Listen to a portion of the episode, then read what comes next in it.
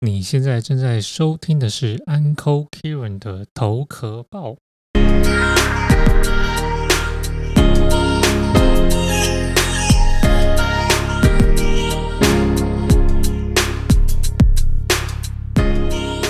今天呢，想和大家聊一聊，就是近期最火热的比特币，一些我对比特币的一些看法。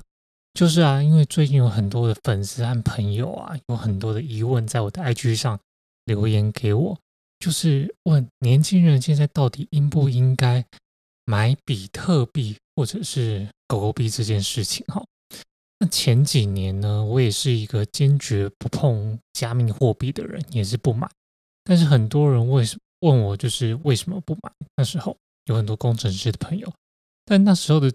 其实呢，是根据我自己的一个核心的一个心态，就是呢，我觉得赚钱有很多种方式，但是呢，通过这个加密货币来赚钱呢，这件事当时就是对我来讲，就，就是不是我一个追求的一个原因，就是因为我觉得它并不是可以让我控制的，应该说太不太难去受控了，也就是说。我觉得我的努力呢是没有办法，就算我在努力，也没有办法带给我更多的财富，因为在加密货币这件事情上面呢，感觉就是有很多很多的变数。但是呢，经过这几年的研究跟我的观察呢，我的想法有许多的一个转变。毕竟看了许多我所敬仰的国外的投资大神，哦，像这个呃马斯克啊，还有这个这个木头姐啊。ARK 的这个木头姐认为，这个数字货币就加密货币是另一个，也就是下一个时代的中介哦，也就是交易的媒介。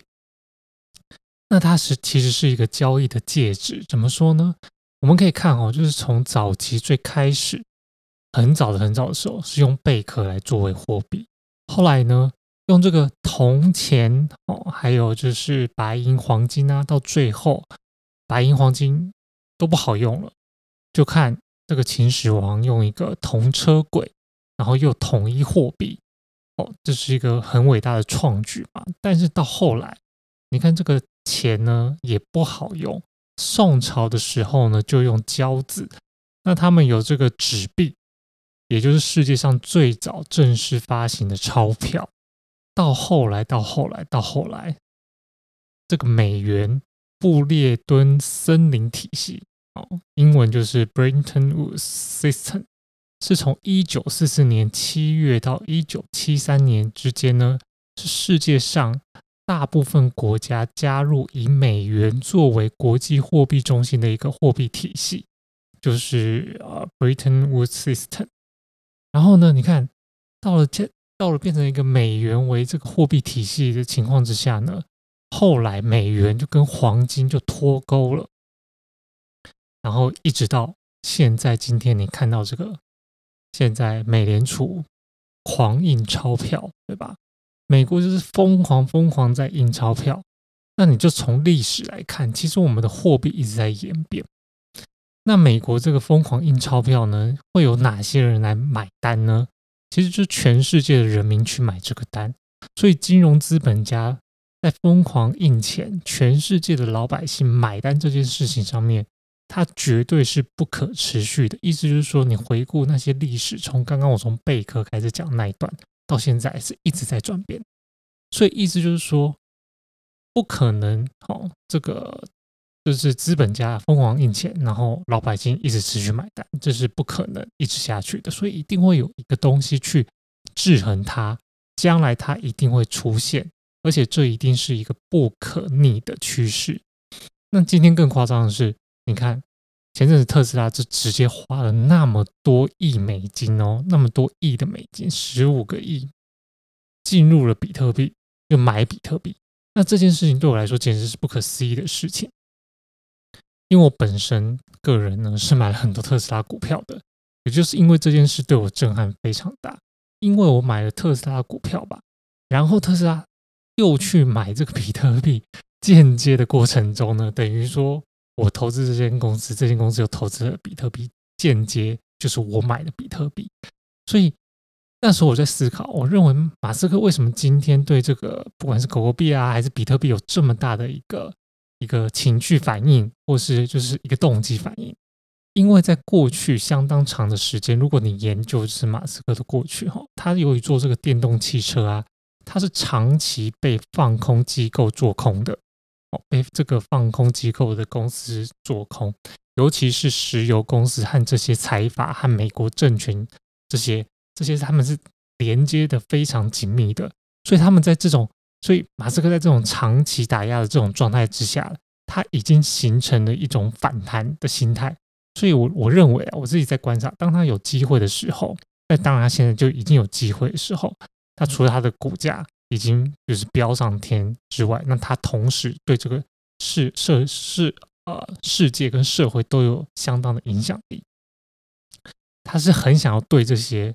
不管做空机构或是强权，就是有一个很大的强烈说，他不一定会认同对这个不的权利，所以我认为他为什么常常哦，就是可能有很多人看就是胡胡胡乱发这些 Twitter 啊，那他你可以观察到他发发这些 Twitter 的过去的模式，他其实最痛恨的是做空机构，所以当他发到这些 Twitter 上面呢。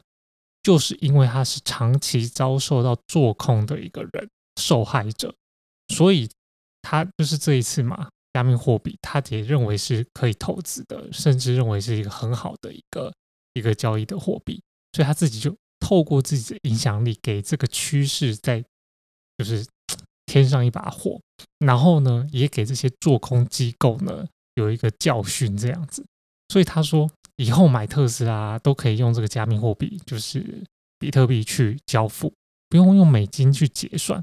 那我觉得这个真的是 挺任重道远的，因为美国的监管机构啊，应该也不会再允许，不容易再允许这么大的一个公司机构哦，上市公司哦，尤其是特斯拉是个上市公司嘛，那这个执行的难度，我觉得是非常非常非常大的。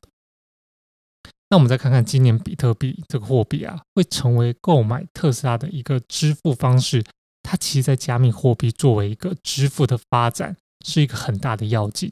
那在这个过程当中呢，大家都在干嘛呢？大家也只是在按照规矩去财富分配。不管现在我们看到什么样的就是新闻或趋势，其实我们在这个所有的趋势过程中呢，其实都是在按照规则。不断的在做财富分配，怎么说？你可能就会多赚点，那我少赚点，那你赚这一点，那我赔我你我就赔你这一点。你会发现，这跟股票买卖是一样道理，它就是财富分配，有人买有人卖，所以通通都是财富做分割。然后这个财富是怎么造出来的呢？我们可以从过去哈，或是啊观察这个整个世界，财富怎么造出来？比如比如说。中国，你看到中国或亚洲，大部分就是以房地产做拉动的。那美国是以股股票市场做拉动的，就是这么的呃财富分配切割出来。到后来呢，这个货币也就这么的哦硬生生的出来加密货币。然后不是说加密货币，那这个货币呢就是这么的出来去稀释大家的钱。所以呢。你看，美联储一直印钞票嘛，有钱的会越来越有钱，那没有钱的呢，就会越来越被动。这其实就是目前的现状。只是说，按照原来的分配方式呢，首先土地分配，到后来的股市的股票市场分配，但是再怎么分配呢？它本质上就是回到一个点上面，就是这么几种的分配方式而已。你家可能 maybe 在台北有都跟户。那你可能一一般的，然后可能就是一都跟的，就建商也好或政府也好，就给你一套一两套房子。要么呢，就是你有地哦，或你有黄金嘛，黄金嘛；要么就是你是一个你投资一个新贵市场或者是未上市公司，你有一个呃股市上市的公司，对吧？这些都是你有的。那但是呢，现在来了一个。加密货币就是这个币圈嘛，现在很多人都提到这个币哦，直接单音发币币圈。这个加密货货币呢，就是一个新的重新分配的一个一个介质。好，那现在插播一下，欢迎到叙述栏中的咖啡赞助连接，你可以看到一个连接哈，那你可以请我喝一杯咖啡，支持我持续分享更多的新观点。那当然也可以在 First Story 的呃这个留言留言给我，就是你听完这集的一一些想法。好，那我们就接着说哈，加密货币，你看，就是创造财富的人这么多，其实就是另外一群人。那谁来买单呢？创造财富的人总会有人去买单嘛。很多人其实会问这个问题，就说：诶，你加密货币那些人，好像就是很早期投资比特币的人，他市值那么高，那到底谁赚钱，谁赔钱，谁来买单？很多人就是问这个问题。有一次呢，我和一个前辈喝咖啡聊天哦，他就问我说：“这个比特币到底是谁赔钱？这么多人赚钱，到底是谁赔钱？”那我就开玩笑跟他说：“哥，其实呢，你没有参与，就是你没，就是你赔钱，因为你没有买。怎么说呢？因为你没买嘛。你在未来的时候买，你就赔钱了。就像台北新一区的房子，我就没有，但是他有。那。”我就赔钱呐？为什么？因为我没买到吧，对吧？等到我现在想要在新一区买房的时候，那我就必须去买单，就是我要多付那个价值。我就这么跟他说：凭什么呢？这些五十几岁，好，台湾现在五十几岁、六十几岁的人，把这个呃，他们当时在台北三十，maybe 三十多万一平的房子卖到现在一平一百五十万，然后给到我，那我当然就是你可以想嘛，现在。大家看不起比特币，或比特币觉得太贵，就跟当时永远都觉得房价很贵一样。那我现在就可以把这个五百块的可能美金的比特币，好，然后二十万比特币卖给你，对吧？一样的道理。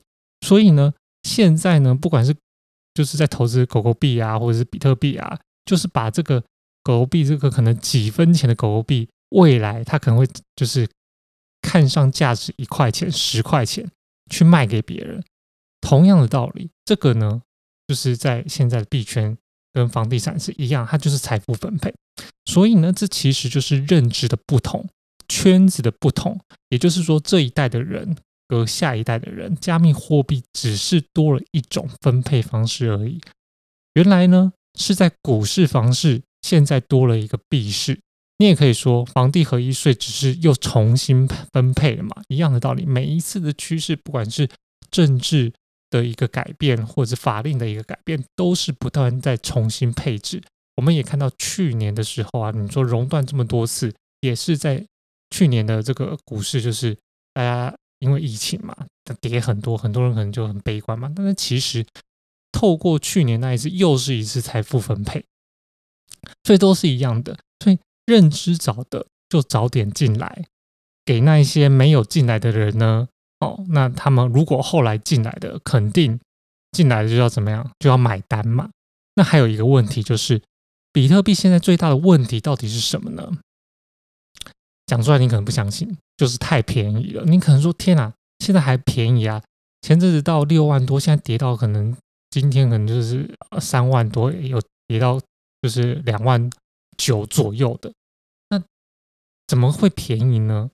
其实你看哦，如果比特币是一百万美金一个，那它的每天的交易额呢？比方说是几千亿美金，对吧？或者说上万亿美金，但是呢，它的这个整体量就是目前为止不适合大资金进来。没错，因为现在的大资金呢，它只能去股市。你你想，你想想看哦。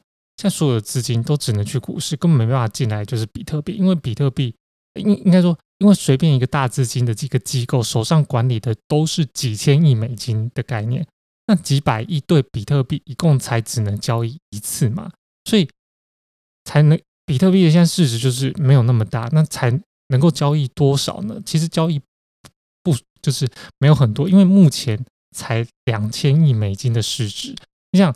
比特币才两千亿美金，应该说加密货币才两千亿美金的市值，呃，不是加密货币，比特币才两千亿美金的市值，那这些机构怎么可能进来？它一个就几千亿，那你想说这个机构进来怎么办呢？所以比特币目前就是太小太小了，大钱根本进不来，因为它只要一进来拉高拉盘就得涨十几倍，那怎么可能进来？因为它一进来就出不去啊，一样的道理，对吧？所以呢，目前这个交易量，比特币的交易量还是太小，根本不适合大资金进场，也不适合做大宗的国际贸易。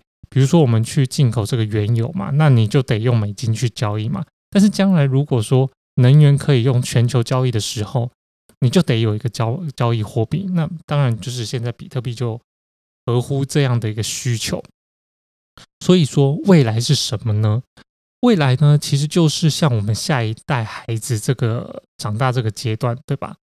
等到他们到我们这个年龄的时候呢，他们可能就已经开始进入了这个比特币，就是很常态性的支付。就就像我十年前可能就是没有微信支付的概念，但是现在中国已经都是微信支付。其实这是可以期待的，这是进展非常快的。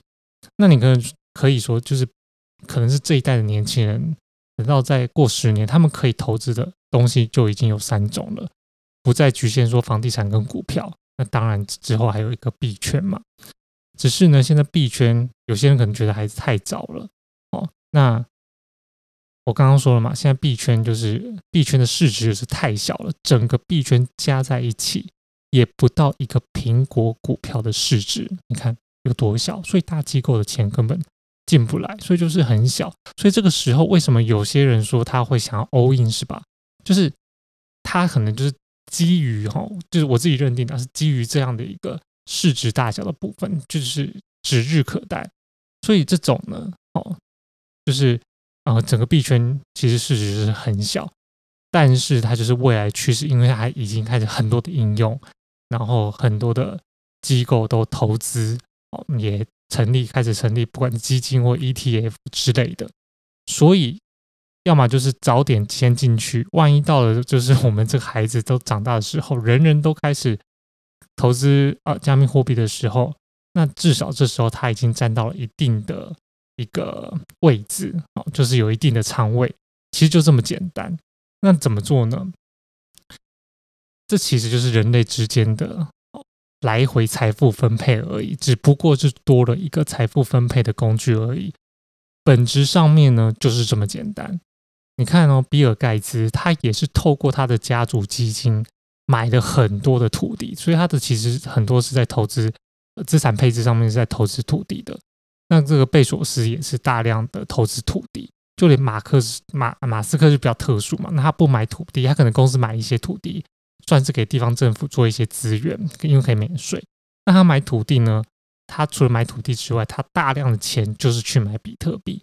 虽然呢，哦，目前前阵子也也有很多的投资大神嘛反对，最著名就像巴特巴菲特，他就是不认为比特币是一个好的投资的标的。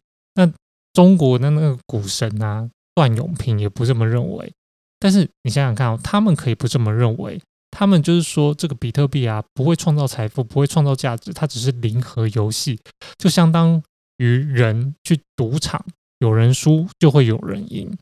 那我们现在看看哦，其实他们这几个大神啊，也现在也是被很多的其他大神打脸哦。你就想，他当时他们都不认可特斯拉一样，一样的道理，都是一样的道理，说这个特斯拉这个公司很奇怪啊，不光是人人做了，就是。马斯克做了很多项目啊，就就说他不是很专精吧，或者是说他的企业文化他们不喜欢，于是这几个投资大臣都没有买特斯拉。那你看巴菲特，他其实连苹果都错过了嘛，所以仔细看看就知道，他们错过的东西其实很多。那其实这就是认知超过他们的认知，他们不做不懂的。其实这个这个原则并没有错哈，但是你看，所以他们就只能呃有一个理论就是。我不懂的东西，我不做；我看不懂，我就不做。对，没错，我觉得这是很好的。那到底要不要去看懂？要学习嘛？所以他们只做那个他们能够看懂的。所以你看，巴菲特拿这个可口可乐，就是一直拿到现在，因为他看得懂。那这个在他的一个这个七八十岁的他们的脑子里面，哈，有有一些东西，我觉得还是可能不太了解，受限于自己的一个思想思维的一个框架。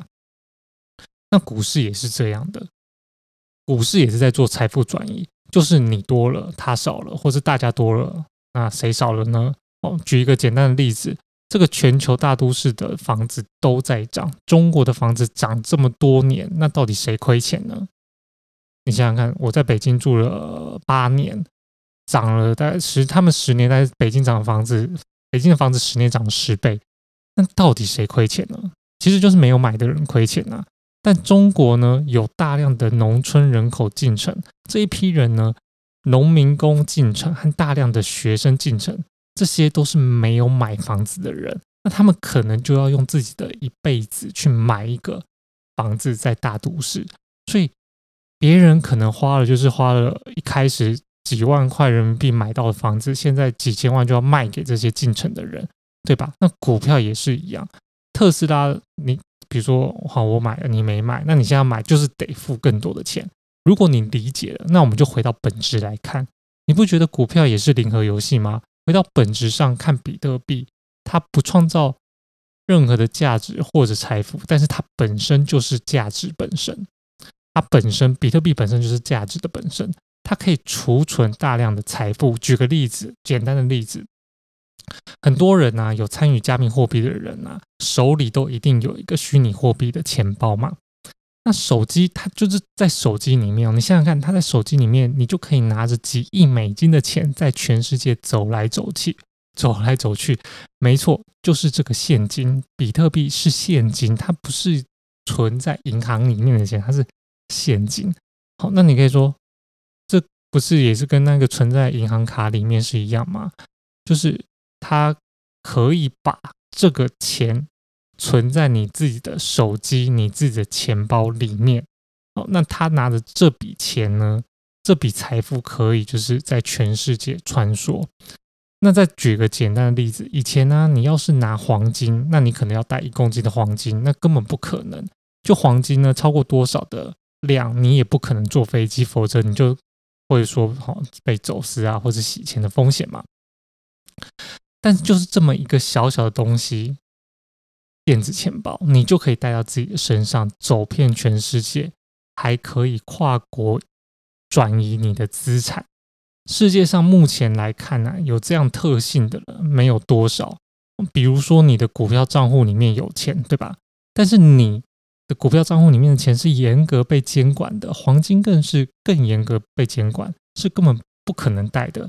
现金也是，你看，你每一次入境出境美国的时候，是不是都会写多少呃金额嘛？你超过一万美金就得申报。那有人会问说，那你存到你自己的网络银行里面，你的银行账户也是可以转到国外啊？但是我要在这边说，全世界现金和存在银行里面的钱是两回事。银行里面的钱是被严格监管的，那你每一笔的收入都是要报税的。所以比特币到目前为止是做到了叫做什么？个人财产神圣不可侵犯。对，就是个人财产神圣不可侵犯。